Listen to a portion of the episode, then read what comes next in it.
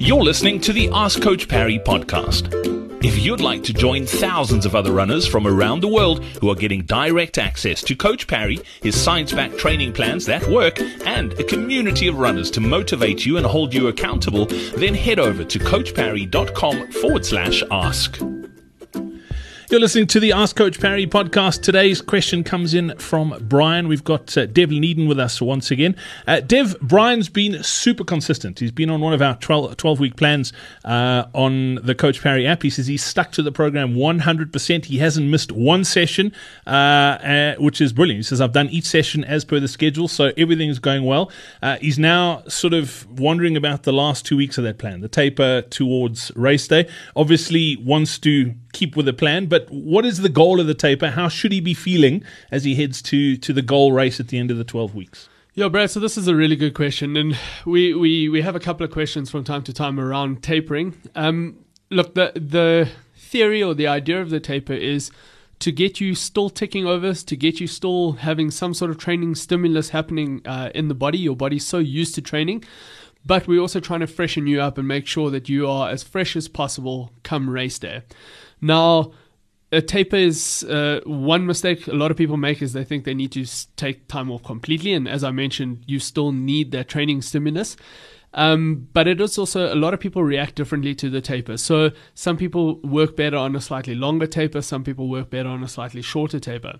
We've kind of found two weeks to be a pretty good sort of range and area to be working with the idea of it, and in that first week of taper, you might feel a little bit sluggish because, again, you're coming off a very big training block. Your sort of peak weeks would have just been before that.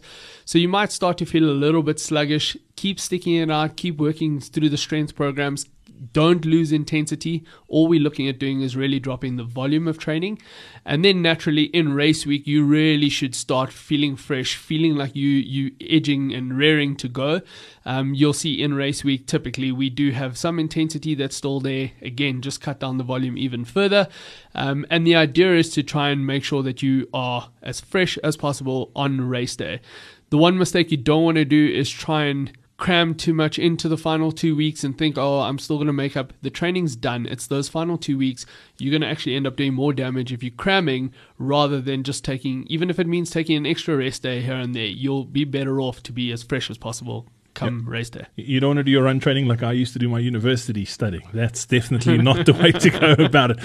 The 10 weeks leading up to the taper are just as important as the taper. Uh, Brian, thank you very much for that. Dev, thank you so much for your time today. We look forward to catching up uh, next time. Cool. Thanks, Brad.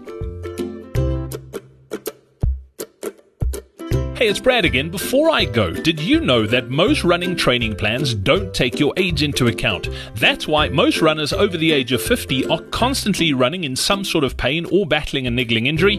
That's why they always feel tired and fatigued, and it's also the reason why their endurance fades as they get older. It's the number one reason they seem to get slower and slower year after year, even though it feels like they're training harder than ever.